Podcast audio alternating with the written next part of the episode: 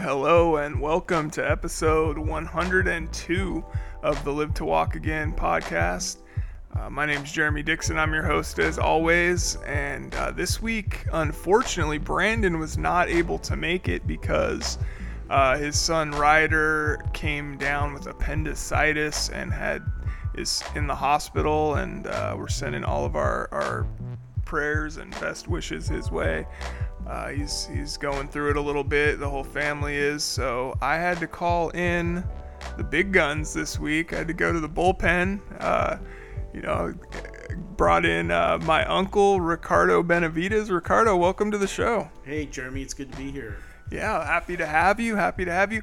Um, real quick, anybody, you know, I've, you obviously found this podcast somewhere, but you can listen on any platform that has podcasts. Uh, you know, if you could rate, review, share, and like, uh, we would appreciate it. And uh, yeah, thank thanks Ricardo for coming down, man. I know you, you drove you drove an hour down here to to do a quick uh, quick podcast with me. I appreciate appreciate you doing that.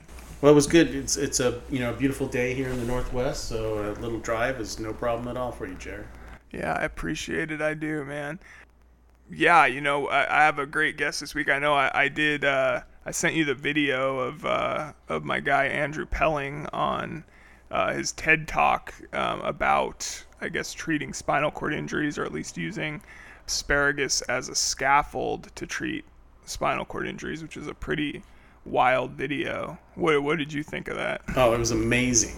You know, it reminded me of the uh, um, printing. You know, the uh, like 3D printing. 3D printing, yeah, that uh, everybody uses, right?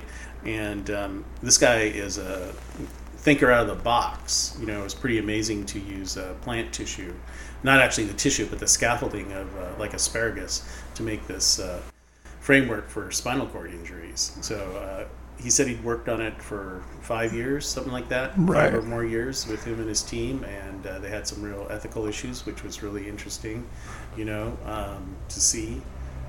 Absolutely. Yeah, it was. You know the. Um, I guess the analogy he used when we were talking in the pot in the interview that that's coming up here in a few minutes. Uh, he talked about that they were watching, or some of his team members at his lab were watching uh, Little Shop of Horrors, the movie with the plant that talks and sings and eats people. Yeah, with and, Moranis. Yeah, yeah right. Yeah and uh, that that was kind of where they got the. They were just like, huh, I wonder if we can do that, and that started their the ear study that they worked on that was in the video, and we'll include the video. I think I've included it before in a podcast, just uh, in the description, but we'll do that again so everybody can check that out um, of his TED talk. But yeah, I thought that was funny that they just were thinking so far outside the box that it was like, hey, you know, what what can we really do here? Try to make an apple or an ear out of an apple, which is bizarre, you know. Yeah, I agree. I you know, the thing is, is that um, um, with many diseases, you know, or injuries like uh, heart disease or spinal column injuries, like you have, is that um, the technology exists out there. It's just that ethical uh, point of view that you have to get over, those hurdles you have to get over. And a lot of times it's experimentation on animals, which he discusses in his video how he had some problems with it. But now that they you know the out of the box thinking of using plant tissue right and plant material kind of eliminates some of that um, those ethical issues right that they have with right. experimenting on animals yeah absolutely absolutely and they you know and that, and that it was really hard to watch in that video seeing the you know the rats kind of drag their their hind legs behind them and and you know but I, and, and I get that it's for the better betterment of hopefully anyway, the betterment of, of people dealing with this injury. But um, you know, it's it's nice to hear that they were they struggled with it as well. So, um, and, and, yeah, it's just it's such a it's it's inspiring to see people be able to come up with things like this. To me, um, that you know the Pelling Lab there in in Ottawa is where where they're out of uh, it was just yeah, and it was it was refreshing talking to him. He's he's like the nicest guy ever. Andrew is so it was nice to to get to visit with him for for a little bit. Um, and yeah, he's he's a I mean just being able to because he wasn't any he had no I guess I, I asked him if he had any previous work with spinal cord injury patients or it even like that had even been in his kind of you know periphery and he said absolutely not. And i thought i was a crazy person even you know going to the like when they approached a doctor to like uh, convene on a on a study he was like i thought i was going to get told to you know get the hell out of their office basically. And uh, he was able to able to make it happen. So uh, yeah I'm, I'm happy about that for sure. Well i think that's um, one of the great things about for young people right is to sit around and observe right and um, look at the natural world and see what you can do with it. You know not exploit it but to see how you can use it to help people. And uh, his example you know i guess you know he cut the end of the asparagus off and noticed that there's a structure at the end of it. And he went wow i've seen that somewhere before. Where have i seen that? And that's what drag drug him right into the uh, spinal cord research. Right. yeah, no, it's it's yeah, it's it's inspiring to see see things like that pop up from out of nowhere. So, uh, you know, I did want to bring up too, uh, Ricardo. I don't know how much of the Olympics you've been watching, but um, the the young woman for the U.S. team that won the uh, gold medal in one of the gymnastics, I think maybe the all-around gymnastics competition after Simone Biles had uh, had to had to bow out. Um, is, is a young lady named Sunisa Lee, and her father John actually just suffered a spinal cord injury uh, two years ago, helping his neighbor uh, cut down some limbs off of a tree. Fell off of a off of a ladder and ended up, uh, you know, breaking his his back in, in some level. I wasn't able to find what level injury he is, but um, you know, definitely uh, it, it's good. I, I I always struggle with you know when you see people like that have a lot of um, you know either fame or or people that are in the news suffering a spinal cord injury like it's never a good thing other than it drives more research and you know dri- gets more eyes and people asking questions about why spinal cords can't be fixed and things like that so um, you know it's good to i guess i wanted to recognize that that he was uh, he's out there and, and suffering a spinal cord injury as well and, and it's just you know hopefully we can get some more more eyeballs on this injury and, and well yeah you know I mean it is tragic that um, her dad got hurt um, but you know I think it's um, and I don't want to get all political on this but you know when Christopher Reeve had his injury right in uh-huh. sport you would think that there would have been a ton of research and money poured into uh, spinal cord injury and maybe there was at the time I don't know but um, I think that um, things get forgotten so easily in this quick news cycle, right? And if it doesn't um, directly impact you, you know, we're all going to get older someday, right? Hopefully. Yeah. And, um, you know, whether it's um, spinal cord injuries or uh, neuropathy or some other genetic defect that, you know, you don't even know you have, and it only appears as you get older, um, this type of research is really benefiting everybody. Right. You know, and uh, so I think that uh, you know if you're out there and you have a, a, charity that you donate money to, or you don't have a charity you donate money to, it's always a good thing to get out there and and uh, maybe even uh, yours. Yeah, um, you know, live to walking at gmail.com on uh, on PayPal. Anybody that wants to make a donation. Yeah, so you know it, it's it's uh it's definitely I, I, can feel the momentum building when you see things like the Pelling Lab doing doing this study we're going to hear about, and you know like Elon Musk getting involved with the Neuralink and things like that. And that's always been like one of my ever since I saw the Neuralink, Ricardo. I I've told Brandon a ton of times on the show that you know if he can get the you, you know your body to be able to start moving again, right? Right. Then the other scientists and doctors can focus on the feeling part of things, right? The getting you know re- restoring feeling and touch and things like that, as opposed to because you know I've talked to a couple of people that with the Neuralink they're like, well, you know, you still you you won't know if you like roll your ankle or something and you're injuring yourself, or you won't know if you're too cold or you're too hot if you know if and when they're able to to have you moving your body just by thinking about it you're still not going to be able to actually feel that you're going to you know you're still going to have to like look down make sure your foot isn't underneath you in the wrong way or whatever the case may be so um, I, I, really think that this is a good uh, co-treatment or whatever you want to say to make this uh, an injury do away with this thing once and for all. Wow, you know what, Jeremy? I never even thought about the sensation part about it. Yeah. You know, uh, it, one thing to move, it's another thing for the sensation and the grip, strength, and stuff like that. So right. Yeah. Yeah, it's gonna be uh, it's gonna be interesting. I, I, you know, if I if you would ask me, twenty four years ago, whatever it's been now, twenty three years ago, when I got injured, if I thought, yeah, I thought by this time I was gonna be walking and no problem riding a hoverboard like on uh, Back to the Future or something. So I definitely didn't think I'd still be still be paralyzed and dealing with this, but uh, you know it is what it is, and I'm glad that some of the brightest people in the in the world are working on it.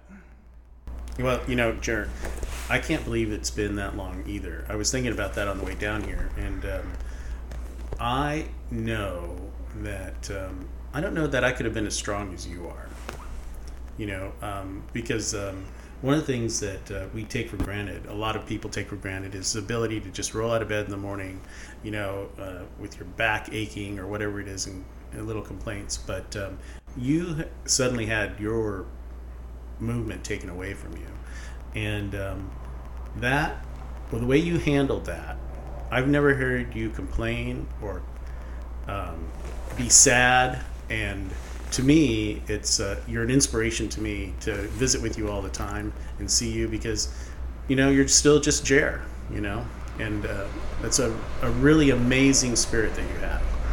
I, I appreciate it, man. I really do. Uh, I was thinking back to when when I was in the hospital and how you know obviously I was uh, the hospital I was in was 45 minutes from my house where my you know my immediate family was but you know, you and and you know Aunt Gina and Aunt Teresa and Uncle Dave and and all the cousins and everything coming every day. I mean, you guys came to the hospital every single day when I was in rehab at, at the rehab hospital, and like that was very. I, I mean, just that helped get me through for sure and keep a smile on my face and and you know just keep going. So I I definitely appreciate well, appreciate I, you and everybody. I think that's the other side of this, right? Is when somebody does become injured, is that um, family out there needs to be supportive. And the number one thing is, is, is especially as I get older, that I know now, is that um, you can't replace family. You can replace all the things. Work will always be there. Jobs will always be there, um, but uh, family's not. You know, and um, so I think it's um, important that you know people when somebody gets injured is that you give of your time and of yourself for that person to help them come along. And the other thing is is that that hospital um, had a great cafe. So. oh man, yeah. So it was. Uh, that was an extra little perk of coming coming up there. Yeah. I love it. well, hey, let's uh, let's get to this interview with uh, Andrew Pelling, and we will uh, talk to you guys on the other side. All right this week on the Live to Walk Again podcast, we are lucky enough to visit with Andrew Pelling.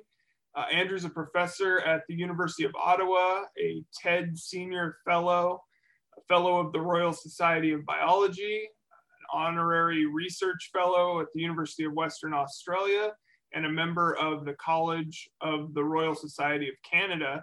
Uh, Andrew, welcome to the show. Thank you so much for joining me. Yeah, thanks a lot for having me. Um, I'm so excited about this. I've been uh, showing everybody that will watch uh, your, your TED video uh, regarding the, the asparagus scaffold for the, the spinal cord research. Um, but I wanted to know you before we get into that, can you kind of just let give everybody a, a, an idea of what, what you all do at the at the Pelling lab there? Pardon me. Yeah, for sure. Um, so yeah, we're a research group uh, at the University of Ottawa, and um, I approach scientific research a little differently than a lot of academics. Um, in that, when you know, when I was a kid, and I think a lot of kids are like this, we grow up very curious about the whole world, and we have a lot of questions. And over time, as you become an adult, a lot of that gets beaten out of us. And um, I think it's a part of a famous Carl Sagan quote. Um, and I really wanted to start a research lab with, that was driven just by curiosity and, and not so much about solving problems or uh, maybe treating a specific disease or anything like that, but, but rather just simply asking questions and using the tools of the scientific method to create new knowledge in the world. And I had this fairly, uh, maybe a little bit naive idea or maybe optimistic idea that um, that discovery and curiosity would ultimately be the driver of innovation. And I didn't know specifically what type of innovation or where the applications would come, but they would come. And I would rely on human curiosity as this powerful tool. And, um, and yeah, that's led the lab into so many different directions. We've worked on many different things from really fundamental studies of like how do cells feel forces? Like, you know, do they, does a single cell feel it when you poke it? To you know how how does a tumor form when you start with one single cell in a in a sheet of healthy cells? And and building that's these types of studies have necessitated us to build different devices to control these things. So we've had to learn lots of electronics and building things and lots of cell biology. And um, and eventually we got into sort of our best known work which was um, sort of a joke but we we to be honest we we started thinking about how could we grow human or animal cells inside of plant tissues. And uh, and yeah and that that led to some of our more recent discoveries that um, that i'm sure we'll talk about today. Yeah yeah. So you know i in the in the ted uh, talk video that that came out i guess in december of 2020 um, mm-hmm. you talked like initially, I guess you used an apple, a wedge of apple, and I try to explain this to people, and Andrew, and they're just like, "What are you talking about?" And so I have to, you know, I show them, send them a video or whatever, and they're like, "Oh my god, that's crazy!" So, you know, talk about how that study that the apple, um, be using a wedge of an apple for um, creating a, a, human ear, um, how that came about, and then we'll we'll kind of get into the the spinal cord stuff. Sure. That. Sure. Um, so, it, to be honest, uh, a, a, lot of our work gets inspired by science fiction and, you know, bad um, science fiction movies.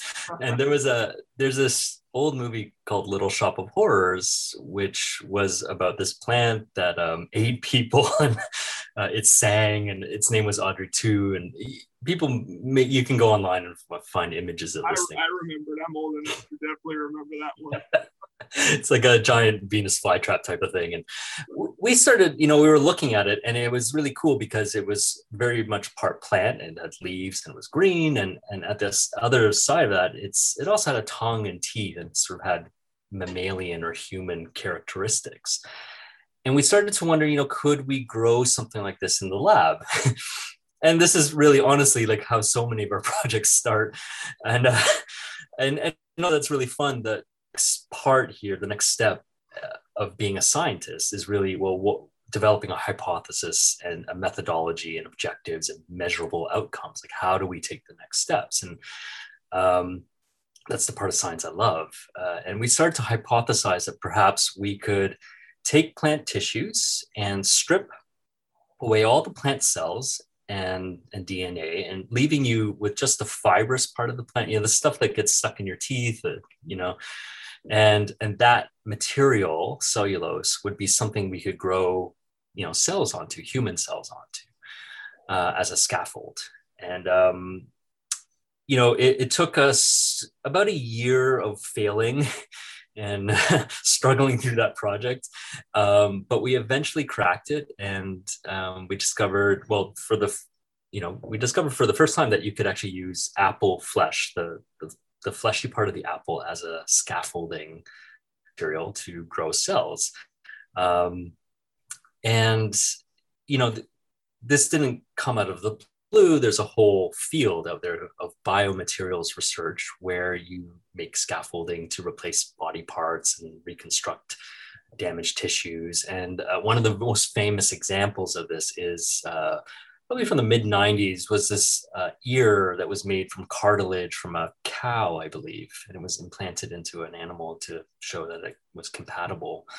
Um, and a colleague of mine was asking me, you know, could you recreate that study and in this case, now that you've got plant materials, you don't have to use animal sources, and, and therefore it might be better. It might be more well accepted by the body and it's more ethical and wouldn't that be cool it'd be cheaper as well and uh, so then we started yeah we the you know this we sought to kind of go after this prime example and and we carved really hand carving human ear shapes from an apple, stripping out all the apple cells and DNA and then putting human cells into it. And that was the kind of really, that was the light bulb moment. That was like, wow, you know, we, we can actually um, do this and, and, show that it worked. And um, at the time it was pretty unconventional and it, it, still is weird. I know that, but, um, but that started a whole new field uh, of research for us. So. Wow, that's so cool. And so, and then with the asparagus uh, study for,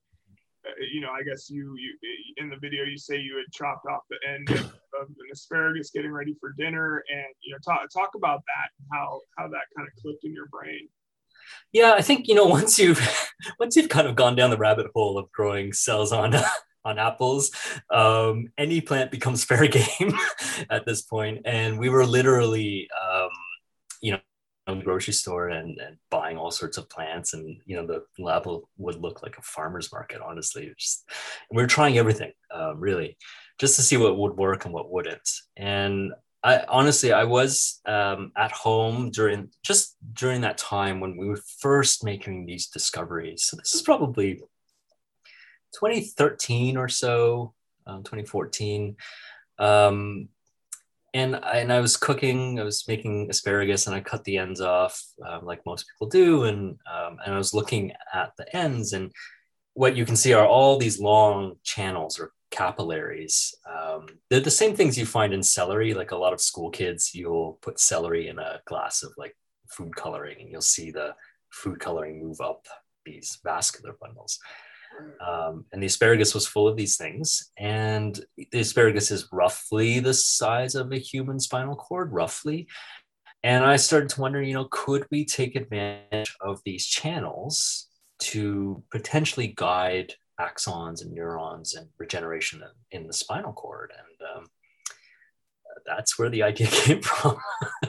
you know, it's, I've been doing this podcast now for a little over two years Mm-hmm. And you know, we do we try to talk to as many research people that we can get on on the show, and uh, I feel like that's the main, uh, you know, scaffolding is the main issue with I think anyway, or one, one of the probably top couple of issues facing spinal cord injuries is figuring out how to get the the cells to grow in the you know you can inject stem cells in there, but if you can't get them to grow in the right direction, then yeah. you're you know it doesn't really do any good. Um, so you know had you I, I, I guess that's a huge key for this thing. And then had you thought at all about spinal cord injury research prior to you know just stumbling upon this asparagus looking like a, a spinal cord?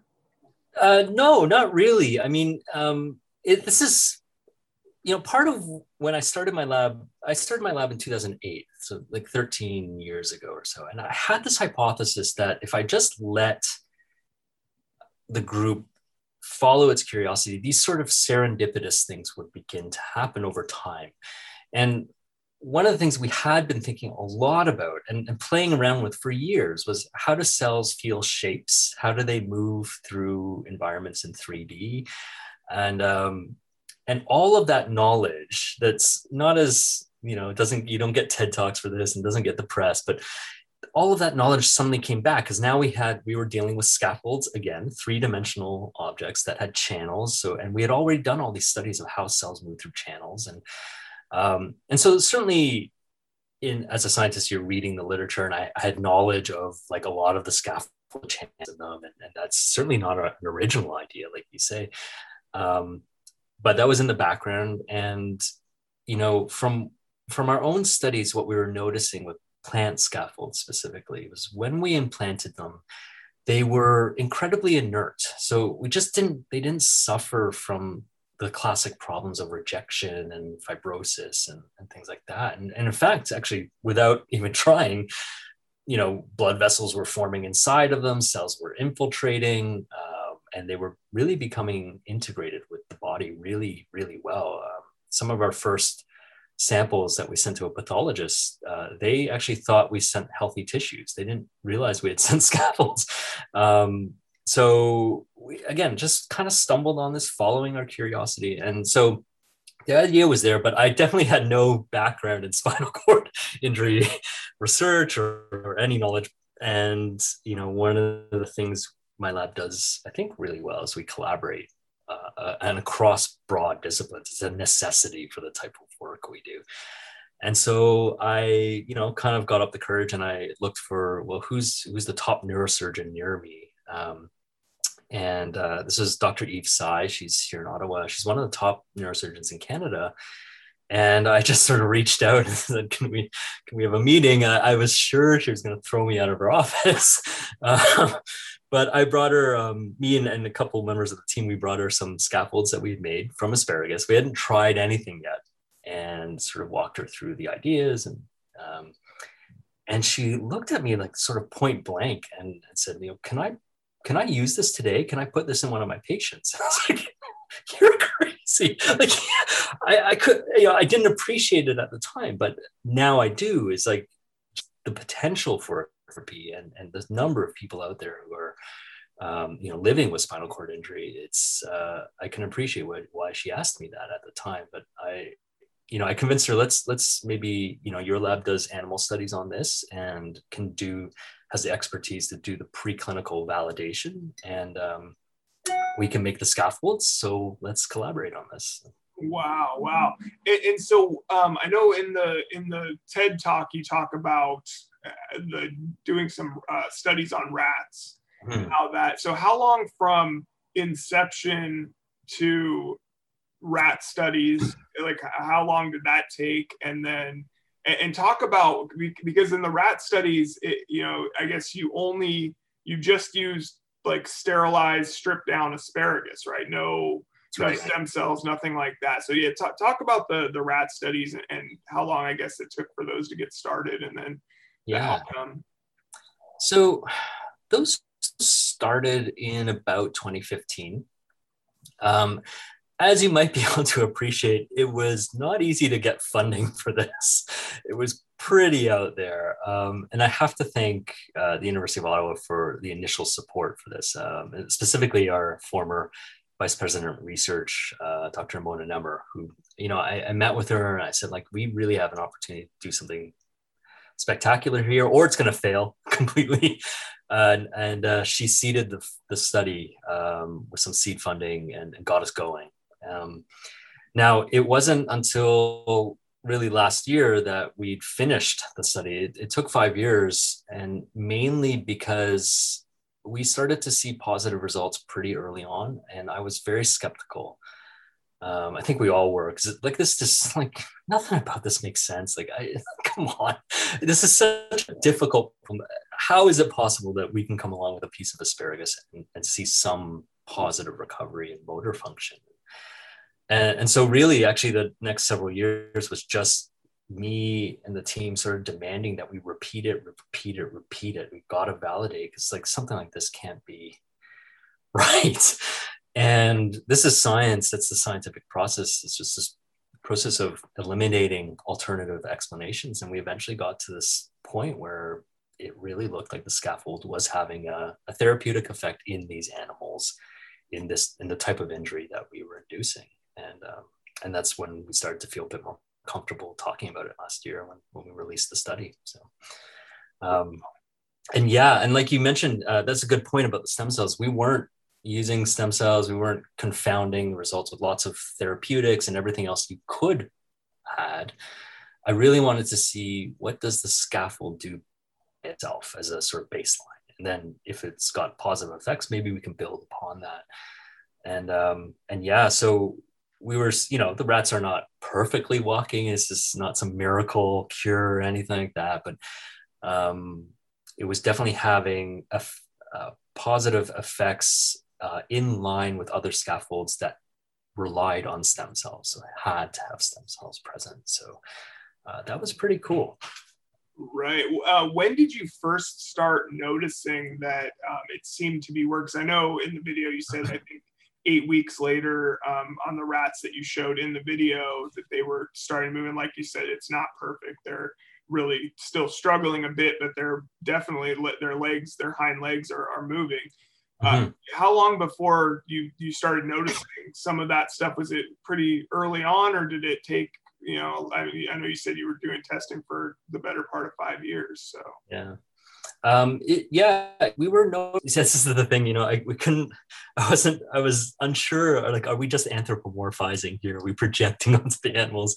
But it did seem like, you know, by four weeks, maybe a little bit earlier than that, that they were displaying signs of uh, their rear limbs moving that didn't look like reflex or some you know just a weird thing and it also certainly again this is not totally humanizing these these animals right now, but it looked it, it really they seemed to be behaving in a way that was reminiscent of like pins and needles in your leg. Like this sort of kind of looked like they were sort of being bothered by their legs and you know scratching at them and then eventually starting to move them in a more coordinated fashion. And um, but yeah, it was it was you know around that time, three to four weeks, we were sort of noticing things. And I remember the first study. Um, uh, the postdoc, uh, Dr. Charles Cuerrier, and uh, the PhD student, Daniel Modulevsky, he's the first author of the paper, and he really kind of led the study.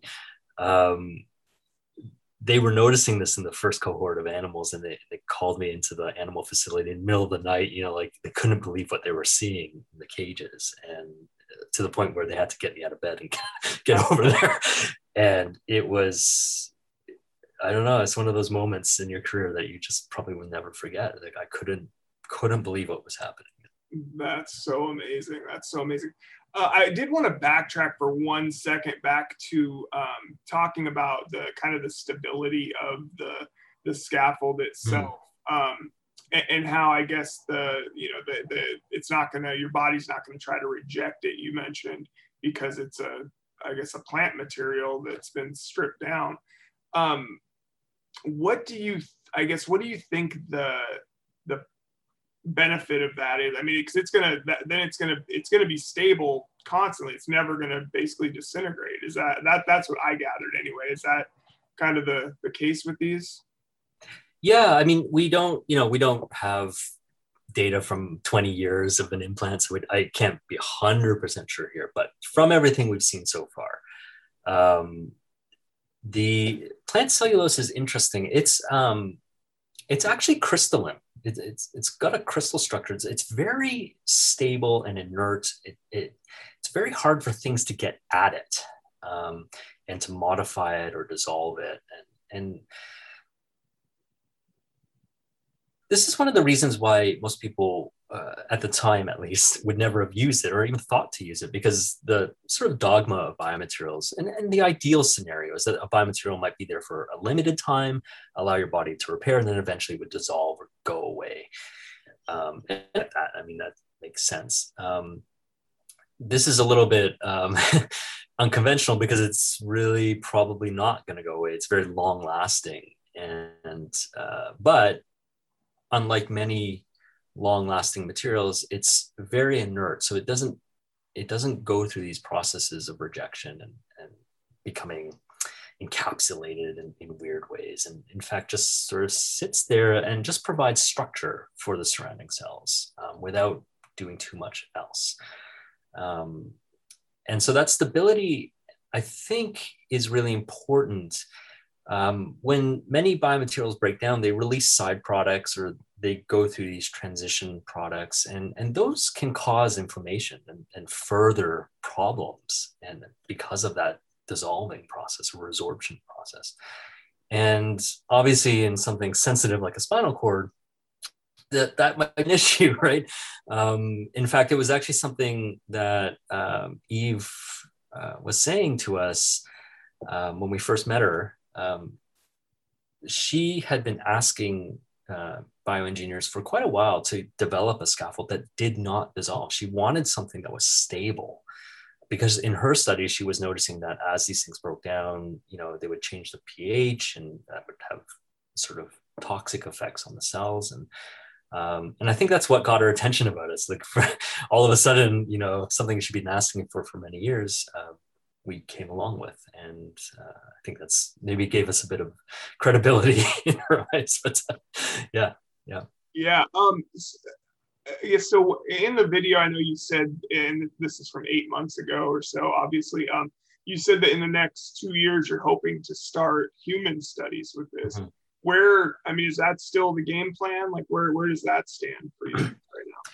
Yeah, for sure. Um, let me just for transparency, like um, the, this technology, we licensed it out to a, a, startup company. I'm a co-founder of that company. I'm the chief scientific officer there. Um, so just so everybody's know is aware, um, and and really the clinical translation of this it's it's too expensive and too hard for an academic lab to do. It was not the place for this. That's why we created this company. Um, and yeah, that that still is the game plan. Uh, we're right now um, basically going through the uh, regulatory process to show safety.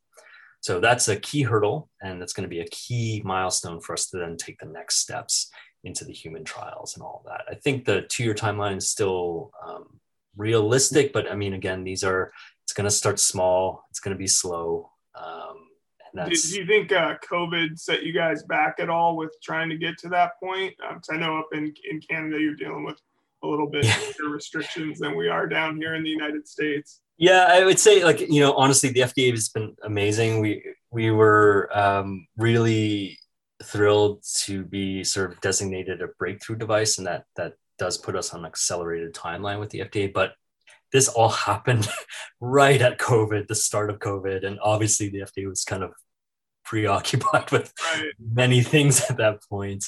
Um, so yeah, th- there's obviously some delays there, but um, you know, more or less, I'm still pretty uh, optimistic about the future here. This is what we're driving to, uh, and our key thing, what we've got our focus on right now, is just doing all of our diligence to ensure we've passed every single safety test and assay that that is required um, so that we can then move into the human trials. We don't, we, no matter what, safety is going to be first, right? We won't just launch into a human trial no matter what. So, um, but you know, this, this is the uh, culmination of, I don't know, five, six years of animal studies and preclinical work. So now, now it's kind of crunch time for us. Yeah, no, that, that's got to be exciting for you for sure uh, you know, are you going to try to be uh, uh, try to work then uh, with the study initially right there in Ottawa, um, or is it? Do you know where where it's going to start yet? Or um, it won't be just in Ottawa for sure. Um, uh, it's not possible, really. Um, yeah, uh, I think you know right now for our our breakthrough designation, we're really only.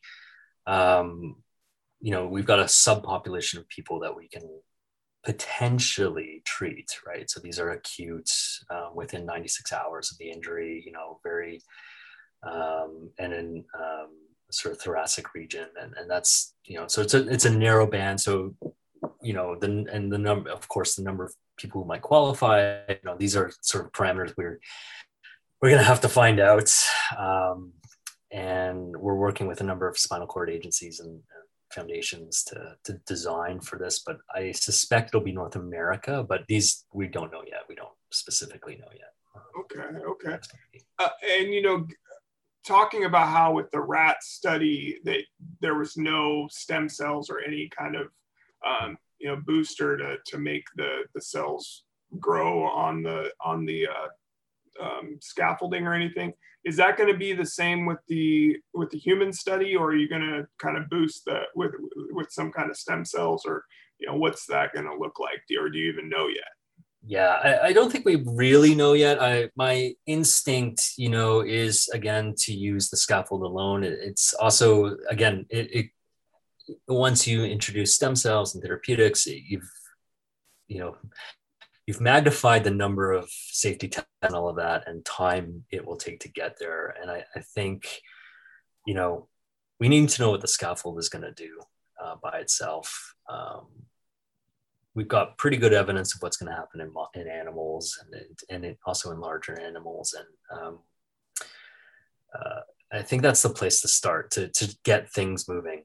Um, and as we, you know, that's the really nice part about we've had a great experience working with the FDA actually, and this is what's I think really cool is is is that we have this ability to go back and forth with data and, just make decisions um, in real time with you know always thinking about like how do we get this to humans as fast as possible? What's the fastest way there? And i think that's without stem cells for now uh, i think obviously stem cells and therapeutics you know if if they you know actually have benefit then why not start adding these things and studying that but again part of our diligence part of our rigor here is that we we start with the animal trials we go through those we gather the evidence and, and take the steps necessary to well, ultimately protect people um, and hopefully create something that's longer lasting in the future. So.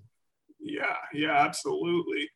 Uh, I wanted to know, Andrew, um, having the the technology designated as a, a, breakthrough medical device by the FDA, what does that, I mean, both mean for you, for you and your study? I mean, that's got to be just super exciting for you guys, and and show that you're really doing great work. But um, yeah, I mean, just talk about the process of that and and what kind of benefits that provides you and and the lab or you and the company that as you're trying to get this thing rolled out?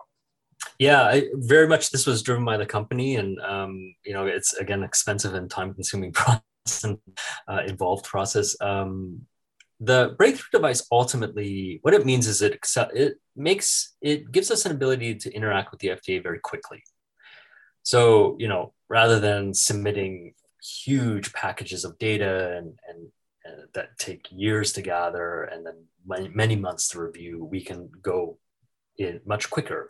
Let's talk about one particular aspect of the study. Here's a, a small package of data. Let's talk back and forth about this and um, work collaboratively with the FDA to design both the sort of benchmarks we need to meet, as well as what you know what how to plan the human study. What does that look like? What are the parameters that you're you know are going to be approved?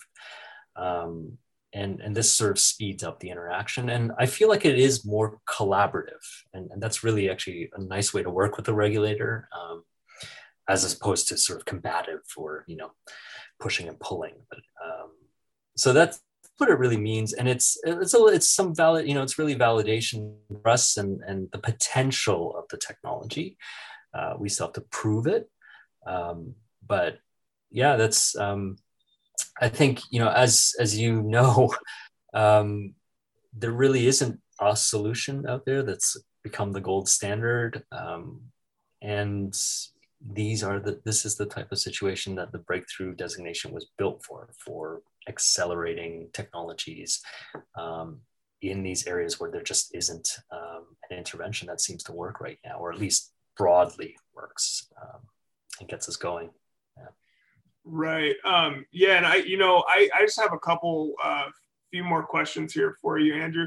Um, I, you know, I did want to know, and this is such a, so interesting. I feel like I keep you on on on the line all day, asking you different questions about this, but um, I know your time is valuable, so I won't keep you too long. But so you mentioned that acute acute thoracic injuries is kind of your focus at this point um, somebody like myself who has been paralyzed for 20 years and, and I'm a C level um, quadriplegic. So, um, you know, what are the, uh, do you think this is something that can eventually work for, I mean, obviously you're dealing with scar tissue with older injuries and things like that, but, um, you know, t- I guess talk about the, the possibilities for, for long-term spinal cord yeah. injuries with this, with this uh, breakthrough yeah, I, I, fully appreciate what you're saying here, um, and what anybody who's living with SCI, you know, is, has been living with it for a while is thinking and feeling right now. Um, we work very closely with patient advocates and, and, and other and, and people just who live with this on a daily basis from all aspects of, of the injury. And um, I I do think there is hope there. I so we're going back to academic lab on. I'm putting my professor hat on now. And that's specifically what we're studying at the moment. Um, we're trying that, and that's the beauty here is the academic lab can kind of take on the higher risk, more unknown work, whereas the company can take the, the most the short term immediate things that need to happen, and then hopefully when the higher risk, big open questions about chronic disease or injuries and things like that are more well worked out. They can we can transfer that technology to the company and then it can move through the clinic. Um, we're working on that now. Yeah, scar tissue is a big question we're thinking about a lot. Um, and you know, in speaking with different neurosurgeons, there's a lot of, lot of hesitancy to cut into that, or you know, uh, especially if you have some function there. Uh, so the surgical intervention needs to be thought about and worked out. That's something we're looking at uh, and studying right now. I, I don't have an answer on that right now. Um, as well as you know, really reformulating um, the type material itself. Like how, if you've got a big block of scar tissue, how how do you get in there? Is a solid piece of asparagus really the best way to go? Uh, you know, these are the types of fundamental studies we're doing right now. Uh, we actually just got a, a, a large donation um, that just started this month, last month, um, to study this over the next three years and hopefully develop some solutions. Uh, again, in rats, uh, but that'll form the basis of next steps um, in terms of clinic. Right, and that must be difficult to look at uh, long-term injuries because a rat's lifespan obviously is so much shorter than a human. So, yeah. um, you know, I don't know if that if you can like factor it down, but like, well, a rat lives this long, human lives this long. Like, let's say, you know, this is this is how long the things the, the rat has been injured so we can but I scar tissue probably doesn't develop that fast either on, on them compared to humans that have been dealing with it for 20 years so. yeah I, I don't know that you know rats are not humans obviously. And you know i think this is something very few people talk about but the reality is that rat studies are great. They're fine as a start but they obviously aren't human. And how much translation actually happens is is, is small um, that said, you know, in the injury models we have available to us, we we can generate that scar tissue and we're actually also so the initial study was a full transection. So you know obviously that's not the most common type of injury. Um, but it was a good place to start as a sort of the worst case scenario. We're now moving into more contusion compression injuries um, that are a bit more complex. And we're studying both acute like immediate intervention as well as letting uh, scar tissue form over a period of weeks. Um, and that that is actually well more or less well defined in terms of the time period. So we can wait a couple months and you have a pretty solid scar there. Um, and what we're trying to work out now is like how exactly do we intervene in there and, and can we you know use some of our new formulations for that that injury but um, that's going to take a bit of time for us to to really work out. Okay, yeah, no, that makes sense. That makes sense. I'm. This is so exciting to me, Andrew. I'm, I'm telling you, this is. I, I do appreciate you coming on. Um, you know, I did want to note the. I guess the last question I wanted to ask you was, um, you know, in the in the TED talk, you show uh, a piece of this asparagus in a petri dish that's been sterilized and and the, the extra plant matter removed. Um, uh, is this going to be something that you make for is this going to be something that the company can just mass produce? Or and then the doctor can trim it down or do whatever they need to do with it? Or is this something that's going to be made on an individual basis and then you know shipped out as quickly as possible to get to the the patient that that was newly injured? Yeah great question that's i mean you just nailed it. Um so both both options are on the table right now. Um, we're still working on you know really what the best solution is here. There's um, uh, there's positive there's pluses and minuses to both situations. Um, we're not into the stage yet where we're like full on like let's let's become the global supplier of spinal cord scaffolds. So we're not there yet. That's going to take more time, um, and it's going to take some time to really understand you know how, how does a hospital want to work? How do the clinicians want to work in this case? Um, my instinct is it would be better to have these already delivered and on site so because these are trauma situations. Um, whereas you know obviously someone who's been like you that's been living with this for years you know potentially that is you know we can we can do some imaging first and understand the injury site and what the scar tissue looks like potentially customized there, but uh, these aren't we haven't made these firm decisions yet. Yeah. I see. I see. A good question. I try. I try. Uh, well, yeah, you know, Professor Andrew Pelling, I think uh, I'm hoping that next time we talk, I'm adding, uh, you know, cured spinal cord injuries on, on to the list of uh, list of all the things in your bio. But well, I mean, that's the thing, you know, the the bio and the titles and all that. Uh, you know, it's this is all the result of just. I've just been so lucky to work with such a great team of people. That's honestly, it's this is you know this is what science is so good at doing you know um, you bring together people we use our curiosity and imagination and then we use the rigor of the scientific method to make discoveries and innovate and it's why i'm a scientist and i and I, I, I really i'm trying to keep myself in check here. Like i don't want to give false hope but it is really exciting these discoveries. I'm i'm just i feel really lucky. I feel very responsible and or a large sense of responsibility to see this through and, and to work with these teams. Because like honestly there's a big team of people at the university big team of people at the company there's investors and the people who've taken the chance on us and are giving us the chance to try to to make a dent in this problem and improve the world around us so no, that's that's a beautiful thing. It really is, and, and you know, from myself and I'm sure most of the spinal cord injury community, we definitely salute you guys and, and are appreciative of what you're doing. Um, you know, for anybody that wants to to follow and, and, kind of get updates on what exactly you guys are doing, what's the best way to do that? Um, I don't know if it's through social media or your website, or, or you know, go ahead and tell us how to how to keep uh, keep on track with you.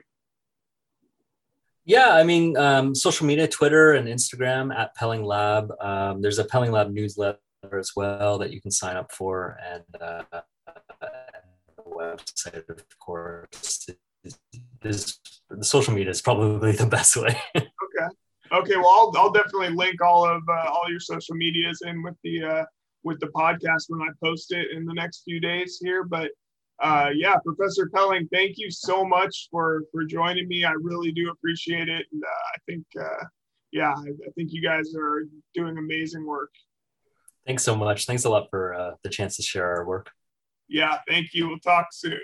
Okay, you too. Bye. All right, that was Andrew Pelling. I want to thank him again for taking some time out of his busy schedule to to join me on the show, and uh, yeah, that I'm my mind is still blown. We were just talking about that uh, off the air. That that video is Oh. The, the the TED Talk video is insane. Like, yeah, it's a must see. It really is. It's a it's amazing. Um, there's some parts that may make you a little queasy, um, but uh, it's all for the good, and uh, I enjoyed the heck out of it. Yeah, it's. Uh, I mean, just the, I, you gotta appreciate what those guys are doing at the in that lab, and you know he was quick to talk about his team and how great they were um, when we were me and, when me and Andrew were visiting, and um, you know, yeah, they're just. He said, I mean, he basically said he almost bankrupted his lab by just doing the tests over and over again because they wanted to make sure they were right, and they were having such good good results that they, you know, he almost couldn't believe it. So he just kept trying again and again and made sure that it was it was uh, legitimate. And then they just got um, uh, like a, a, few months ago, almost a year ago, I think they got uh, emergency FDA approval for um, uh, what is it called?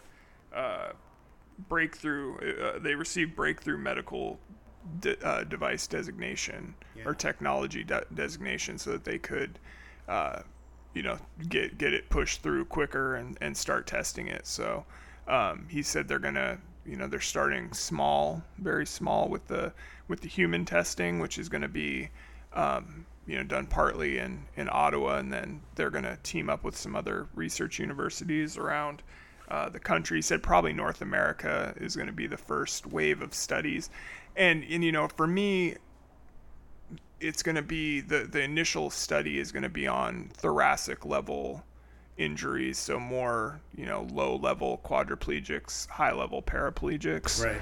Um, and it's going to be within the first uh, like he said, they're going to try to get it done in the first like 96 hours after injury. So initially, it's going to be just acute injuries that, that are, are brand new that are going to be able to do this. and then you know hopefully uh, eventually it's it's going to spread because and and I talked to him about that too because the issue with somebody like me who's been injured for 23 years is scar tissue. tissue. Yeah, scar tissue. So until we can get that resolved, um, you know, with some sort of maybe like a micro surgery tool or something like that that that can get rid of the the scar tissue. But I mean, if you can get rid of the scar tissue, you can. This could be a you know game changing device right. for anybody. Yeah. yeah. So um, you know, I did find another uh, study, Ricardo, that um, just or a new a new device that actually also received uh, the FDA breakthrough uh, medical device designation, and it's from a company named Synapse Biomedical, and the, the product is called TransAeris, uh, and it basically is for people that I mean, it's for anybody that has an issue where you have to be put on a ventilator for a, a long period of time, so or an extended period of time. So. Um, you know, I know when I was in the hospital, when I was first in the hospital, they had me on a ventilator, and I know when they took me off, my my lung, uh, or at least one of my lungs collapsed, I think, and so they had to put me back on it. And uh, this device is supposed to basically strengthen your uh, diaphragm to make you be able to get to help you get off of a ventilator nearly immediately. So that uh, that's a huge thing for you know people, and, and it might be able to build up the strength in, in people that do um, that have higher level injuries that have to be on a ventilator all the time. Cause, yeah, like Christopher Reeve. Right. right. Yeah, yeah, yeah. Exactly. Yeah, exactly. So, so that's uh that's exciting news, and you know it's just continuing to uh to you know the, the ball just keeps getting moved down the down the court every time. So and some of those things may even have practical applications to people that have like MS, right? Exactly. That's one of the things that they have difficulty breathing. You know, might be able to extend their life. Yeah, and that's you know, I mean, anybody in the in the disability community um, is you know Sean Fluke that I talked with last week on the show. He made a point to say that you know he used to call it the spinal cord injury community, but now he just says he's you know working for the disability community because it's I mean we're all in this together. We you know a lot of people and you know a lot of people are going to end up with disabilities one way or another in their life. You know of some sort of mobility issues or right. um, so you know it's it's definitely something that that is is a good a good community to, to be a part of and and work towards you know uh, helping to, to alleviate so, um, and, and speaking of, you know, with the the diaphragm situation, I started using this uh, device called an Airofit. I don't know. I it's sitting right over there actually, but uh, it's a little mouthpiece that you put in. You can connect it to an app on your phone, and they gave me uh, like a set schedule of of uh, breathing exercises to do with this thing. There's like on the app, there's like 30 different uh, breathing exercise, maybe even more than that. And I'll tell you what, like when I get done using, you think like, oh, it's a little breathing machine, like it's gonna be fine. Like I'm sweating and like oh, ready yeah. to pass out, but it's like so. It has, you know, you it'll be like you breathe in as deep as you can, breathe out as and get all the oxygen out of your lungs, and then hold your breath for like 30 seconds. And by the end of it, I'm just like turning blue. I feel. I mean, you you can still like cheat on it, or you, if you need to breathe, you can breathe, but it like lowers your score. And I'm too damn competitive, so yeah, exactly. I'm like I'm gonna I'm gonna pass out here before I uh, before I breathe in. So until it's uh it's a wild it's a wild uh, device, but that's the whole thing with that is it's gonna um, we're trying to build my diaphragm back up to to get to the point where I can you know I don't deal with any like lightheadedness, and and I don't deal with that too much, but I know my lungs aren't as strong as they could be, and well, I've had pneumonia and things like that. Yeah. So, do you think um, that also applies to uh, like cardiac care patients? Yeah. Well, that's the funny thing is that so I saw this device, and and people on the podcast have already heard this, but or people listening, um, I saw the device and it was um, geared or being promoted by like Olympic athletes and and that's what their main market is because that's you know he basically the guy Sean from uh, from Airofit told me that you know basically they that's where they make money is like oh you know professional athletes, Olympic athletes, college athletes, but it was originally designed to be for um, people that had dealt with asthma and yeah cardiac Oh, type okay. stuff. So um, that was the whole that was the whole uh, purpose of it. And he's like, we kind of want to get back to that. So um, they're yeah they sent me out a, a device and have me sampling it now and we're gonna link up here they've been super busy with the olympics because they have a bunch of athletes that use them uh, that are competing right now so um, here in the next week or so we're gonna talk to sean uh, coakley and, and get his gonna maybe do have him on a podcast here shortly so So it's interesting that you talk about, you know, your diaphragm building up and your core strength and stuff like that. And uh, you know, a lot of people, you know, aren't. Um, look at me. I mean, I'm not a big exercise guy. I mean, I do my yard work. I ride my bike. You know, that kind of stuff. Um, but I'm a, as you know, I'm a cardiac care survivor. Right. You know, Right. it's been 20 years now since I had a three-way bypass, and it's, um, you know. Uh, one of those things that I never thought I'd see myself, um, you know, have to go through, you know, because I was 40 years old at the time, and um, and uh, you know, it was a real shock to your life. But luckily, I've been able to uh, manage it through exercise and um, and uh, diet, right? okay Uh, the thing is, is that um, those tools that you were just talking about are something that nobody really hears about, right? Because everybody's always like trying to uh, talk you into um, supplements and drugs and other things, right? But what's really important is that maybe we start focusing on building up our core strength, right? Because um, there was a study in China a few years ago, and I don't remember the exact study. I just remember reading about it, where they were talking about elderly people in China don't fall as often or die of falls as often as people in the Western world was. And one of the reasons was is because they um, found out that they have a stronger core. It had nothing to do with diet and nothing to do with heart or something like that. And the, reason was was they have a stronger core is because they walk on uneven surfaces. And they were noticing in modern China, there's more falls along the elderly because the roads are smoother. They have now sidewalks that are smooth. And it's the old cobblestone, the old paths and stuff like that that were in rural China that um, these elderly people were living longer because they weren't falling as much. wow So it's pretty interesting to see um, that uh, if you you know you build up your diaphragm, it helps build up those core muscles, helps build up your balance. You know, all those things are related. Absolutely, yeah. No, that's uh, that's very interesting. I I, I feel like maybe you had told me about that a while ago, and I was going to use it on the show, and I completely spaced it off. But uh, I'm glad I'm glad you brought that up, and you know because that's the thing, like with a spinal cord injury, like if I just had you know if I had better balance, I would be you know i'd be way more independent than i am now. And that's like that's the one thing i'm trying to work on. I've been working with uh, nick lucius from barwis who we've had on the show. Um, and they they work with professional athletes and college athletes and then also with uh, people with um, neurological disabilities. So to kind of have those two two uh, extremes working out in the same gym and like motivating each other, you know, to to push harder. And um, and yeah, I mean that's the thing is the core strength. Like if you can if you can have good core strength, like yeah, that's that's a game changer for somebody with a spinal cord injury. So it's just yeah, developing that and, and that's it's a little harder obviously with a spinal cord injury to develop that core strength, but um, every little bit helps. So Yeah. um, I did want to bring up too. I know, um, you know, we talked a little bit about the family aspect of things um, after a spinal cord injury, and I wanted. It's so funny because there's this picture I have that floats around of your son Dominic sitting on my lap on like his fourth birthday, or Yeah. so it must have been his fourth or fifth birthday. Um, no, it couldn't have been. It must have been his third or fourth birthday. I don't know.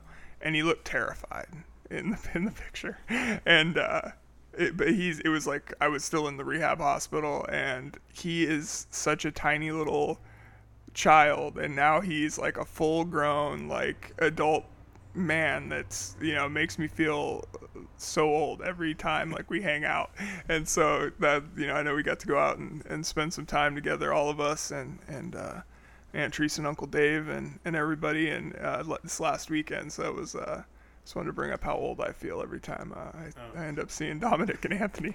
Well, one of the things is is that um, my personal philosophy is is that um, you know life is hard, right? And there's a lot of struggles in life, um, but you shouldn't shelter your kids from things like what happened to you. And so that's one of the reasons we brought them to the hospital. Personally, yeah. was was that um, that uh, one we were uh, hoping that they would you know bring a smile on your face, right? And we didn't want them did. to be scared of people in wheelchairs, right? right? We wanted them to understand that things happen in life that are not always pleasant. Life isn't always Legos and uh, Pokemon or whatever it was at the time, right? And um, I know he probably was a little scared to sit up on your lap because he saw you zipping down the halls. But um, but the thing is, is that build makes I think it builds characters in children, right? Mm-hmm. And um, you never, I just, you know, there's a way to give kids bad news in a positive way. And that's what we were able to do with our kids. And I know it was difficult for you, Jeremy, being a young man, you know, with your whole future ahead of you. Um, but I think it helped build the character that my boys have today as young men. No, I appreciate it. They're both uh, they're outstanding, outstanding young men. So I uh, I appreciate that. That's uh, that's great to hear. Well, uh, before we get out of here, I do want to just bring up uh, Ryder uh, one more time. Ryder G. Stevens.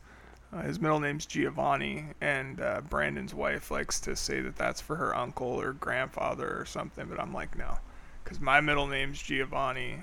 I'm claiming I'm claiming uh, Ryder for, for myself. So, um, you know, the young man, I have a I have a connection with him that uh, he's my first nephew. It's uh, you know, I, I, have a lot of love for him, and I'm hoping he's getting better.